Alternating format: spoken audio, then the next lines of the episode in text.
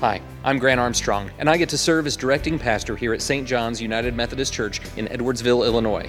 We exist to make disciples of Jesus Christ for the transformation of the world.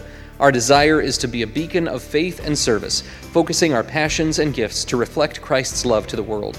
You are invited to join us each week at 9 a.m. for a time of traditional worship or at 11 a.m. for contemporary worship.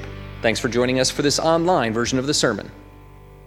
From St. Mark chapter 1, verses 1 through 8, from the New Living Translation.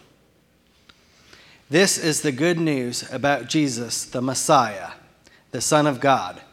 It began just as the prophet Isaiah had written Look, I am sending my messenger ahead of you, and he will prepare your way. He is a voice shouting in the wilderness Prepare the way for the Lord's coming, clear the road for him. This messenger was John the Baptist. He was in the wilderness and preached that the people should be baptized to show that they had repented of their sins and turned to God to be forgiven. All of Judea, including all the people of Jerusalem, went out to see and hear John. And when they confessed their sins, he baptized them in the Jordan River. His clothes were woven from coarse camel hair, and he wore a leather belt around his waist. For food, he ate locusts and wild honey.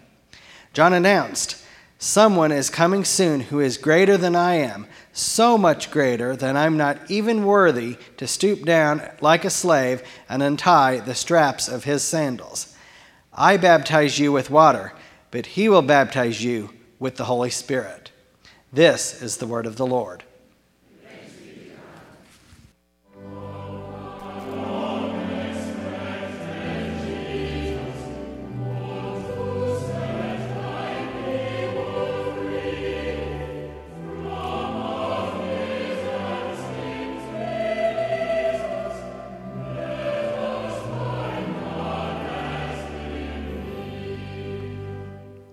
Think that was just an instant replay of when we all sang that earlier in the service. You all sounded lovely. It's really nice. It was on August 21st of 2017 when the total solar eclipse was clearly visible from parts of Illinois.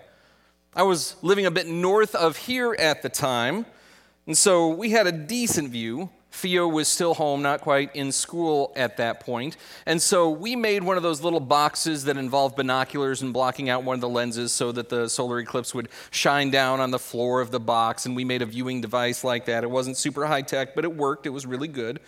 Around here, however, I understand that District 7 canceled school for the day, mostly because they didn't want kids staring at the sun and being blinded right when school got out. That's probably a good idea. SIUE set up viewing stations for their very first day of classes for the semester. And it was a really big deal around this area. I understand that it was down near Carbondale where there were facilities that were booked out for a year at the little grassy campground because they were right in the ideal path of the total solar eclipse. It was a very cool event, but if I'm being honest, I was never really concerned that the astronomical occurrence was going to cause somehow or coincide with the end of the world. I mean, a fella can hope, but it ended up just being a fairly decent show. And even what I remember to be a fairly cloudy day, we got a very good view of this massive meteorological and uh, astronomical event. Uh, a little later, it was November 11th of this year. Many saw on the news in St. Louis about some sort of fireball that was captured on a lot of people's doorbell cameras. How many of you saw news reporting on that fireball and a lot of little ring cameras saw this thing coming down? It was fascinating. It was weird, but I didn't see any evidence of like doomsday cults or anything forming on the other side of that. Now, people have not always been so level headed around these astronomical events, however. For example, in November of 1743 and several months into 1744, comet Klinkenberg-Chéseaux came into view. And it was on February 13th that the comet became brighter than any star in the night sky, and by February 23rd, the comet was visible by the unaided eye even in the daylight. It was the brightest comet ever on record, with six visible tails, and it was described as a singing comet because the particles of the comet that were interacting with the Earth's magnetosphere likely created audible electrophonic waves. People at that time knew what comets were. They were still freaking out because that is not normal.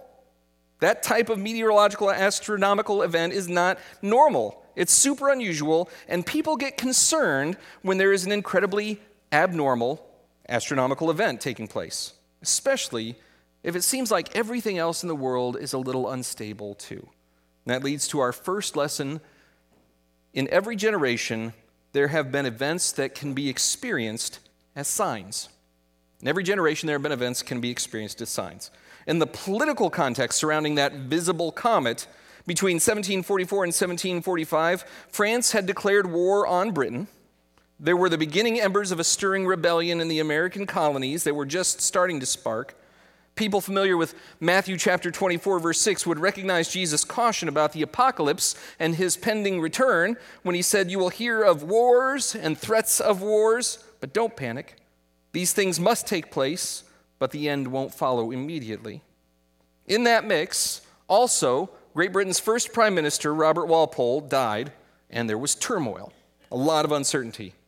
It was also, again, a time of spiritual, significant spiritual transition. In the Western world, amidst the First Great Awakening, which was a significant Christian revival that began in the 1730s, up to that point, modern preaching had appealed largely to the intellect, but was then shifting because of the influence of preachers like Jonathan Edwards and George Whitefield, who were passionate speakers whose words and example would usher in a rise of emotive spirituality. Also coincidental with that comment's appearing was the first Methodist conference in Old King's Foundry in London. And that leads to our second lesson for this morning. Music has the power to bring hope to troubled hearts. Music has the power to bring hope to troubled hearts. Eleven years prior to these events, two English brothers, John and Charles, traveled to the last of the established American colonies, named after King George, to help chaplain the colonists and to try and convert the natives of America. We're going to focus for a moment on Charles Wesley, who was the co founder of the Methodist movement. Charles was a deeply methodical and disciplined Christian. It's part of where the Methodist name came from. And he was a strong proponent of accountable discipleship and lived that way through Methodist weekly class meetings, where participants in those class meetings were asked simple, superficial questions like What known sins have you committed since our last meeting? What temptations have you met with, and how were you delivered? What have you thought, said, or done of which you doubt it to be sin or not? Simple, you know, base level questions. Charles was also a romantic and pragmatic theologian. Charles and John had visited Wales to preach, and during their stay, they were put up by an evangelical Anglican named Marmaduke Gwynn, who regularly offered boarding to visiting evangelists. And while there, a 40 year old Charles met a 20 year old Sarah or Sally Gwynn. Charles painstakingly returned to preach there at the wealth village of Garth and consequently asked for Sally's hand in marriage. Now, Marmaduke was concerned that his daughter would not be able to live into the comforts to which she had become accustomed, and so he required that Charles would give evidence of consistent income. And learning about Charles's need, Charles' brother John published many of Charles's compositions in two volumes of hymns and sacred poems, providing his love struck younger sibling with a guaranteed annual royalty of 100 pounds, or about 27,000 of today's dollars. Now, did Charles publish timeless hymns of great theological worth to make money just so he could get married? No.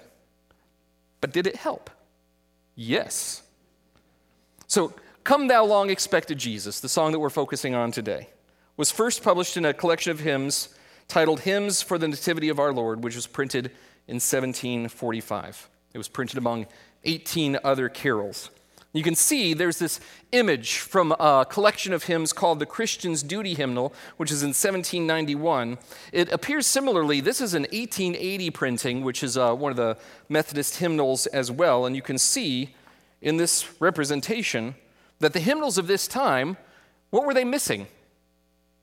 Music. They didn't have music in them. It was not consistent that there was music in the printing, partly because people were not generally musically literate, and so a song leader would be at liberty to select a familiar tune to match the meter of the song for congregational singing. You know that the first instance of a Methodist hymnal using printed music to accompany lyrics was in 1878.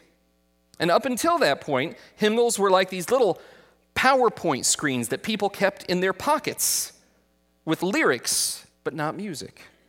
Now, the song was sometimes listed as two stanzas of eight lines each or four verses of four lines each, but it depends on the musical setting and how it's sung for how it would be printed.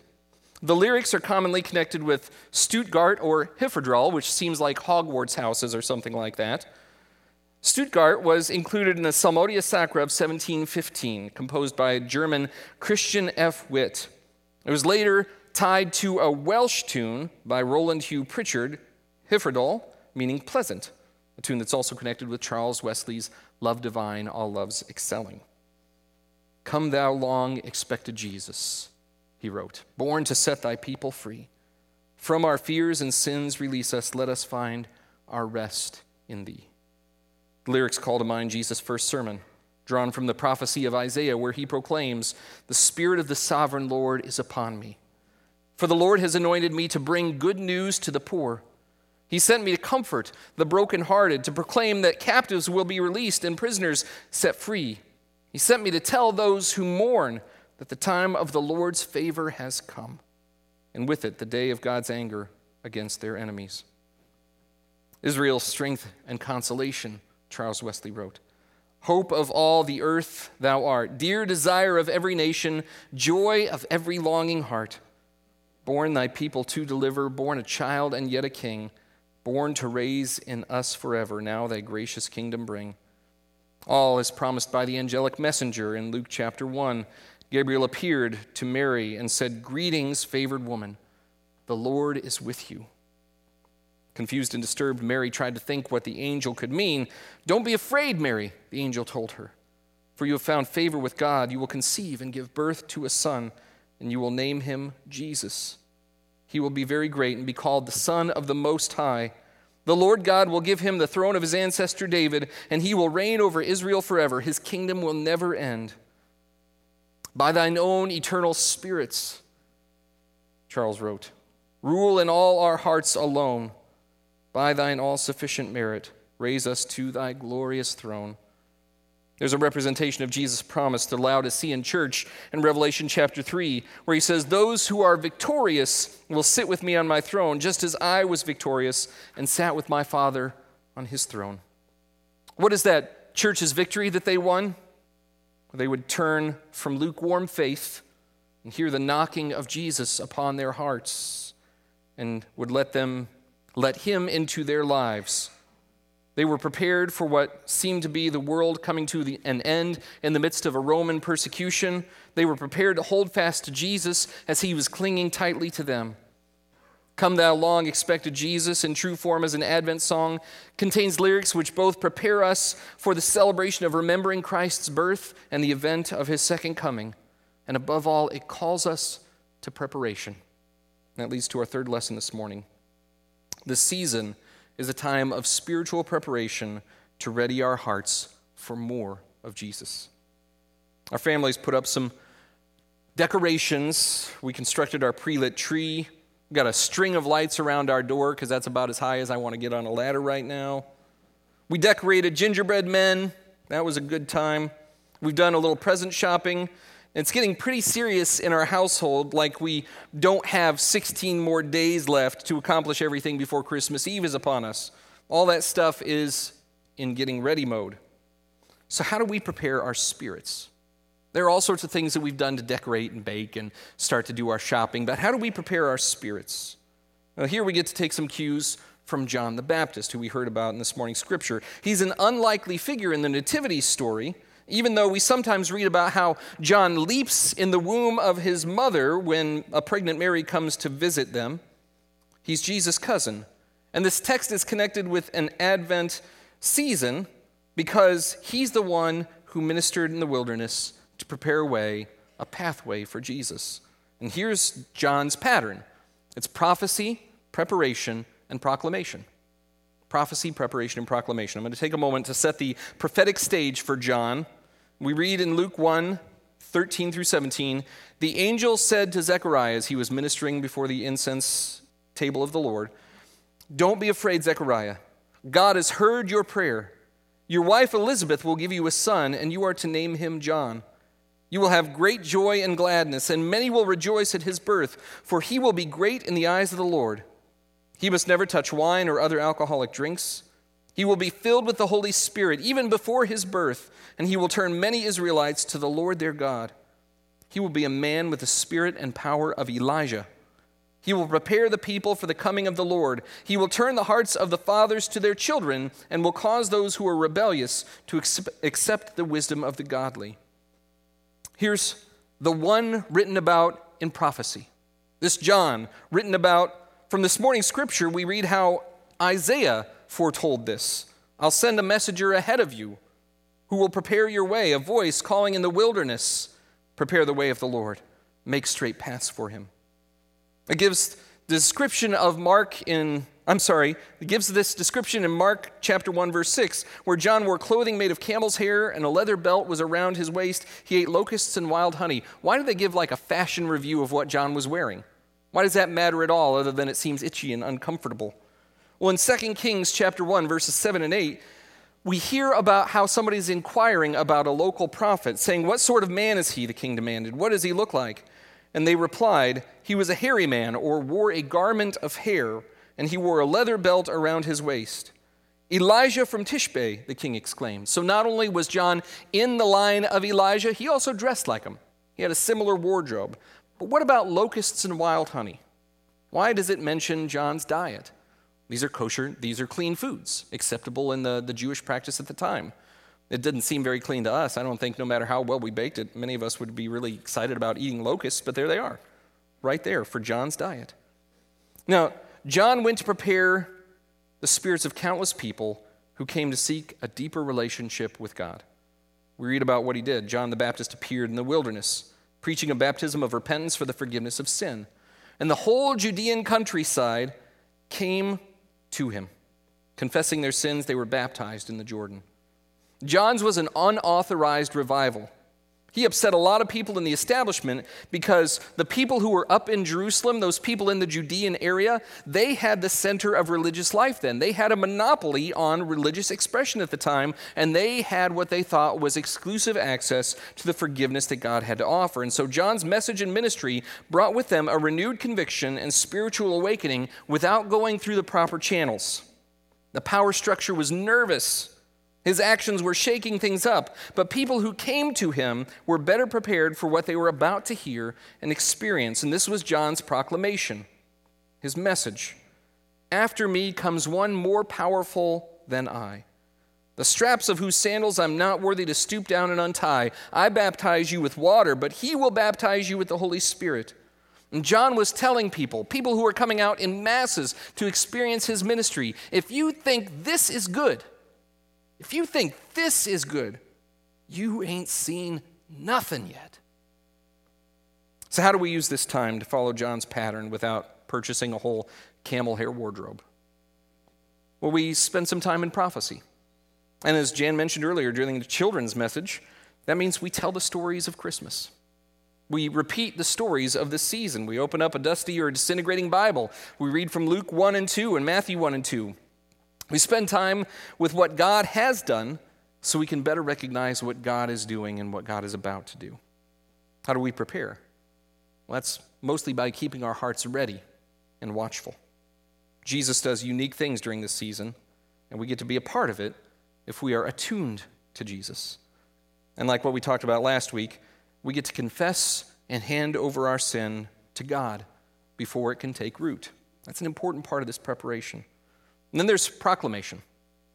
There are all sorts of celebrations around this season that are about okay things. But we get to ask God if our celebrations are lifting up Jesus. We don't get to just keep Christ in the safe word of Christmas. We don't have to take a sucked on a lemon sour face about it if somebody wishes us happy holidays or something, because I've seen Christian people do that with a particularly bitter brand of Christmas cheer. We get to reflect the love and grace of Christ in the season. But most of all, we get to keep Jesus at the center of our celebrations this season. And if we're fortunate enough at this time for someone to ask us why we're glad, what is the source of our hope, our joy, we can let them know because we've been prepared for this that it's Jesus. That it's Jesus. Would you pray with me? Gracious Lord, we don't have these grand meteorological or astronomical things that are causing us to have despair, but you know, maybe there's a a degree of that in what we see happening in the world around us. There's a lot of confusion, instability, uncertainty. There are wars and rumors of war. And Lord, there are times when we are anxious for your return, when you would come and, and make things right. And so, God, we proclaim with Scripture, we cry out, just like the hymn, Come, long expected Jesus. And we pray that as you hasten your arrival in a time we don't know, that with you, you would bring justice and mercy and overwhelming love, that you would turn us to one another in kindness, and that you would set things right, that this world you so lovingly created would be restored, and the scar and wounds of sin would be washed away and we would have the opportunity to celebrate with true and unbridled joy. We thank you for this. We're so grateful for the chance to experience even glimmers and glimpses of that during the season. And we pray that it would be carried with us throughout the entire year. We love you and thank you in Christ's holy name. Amen.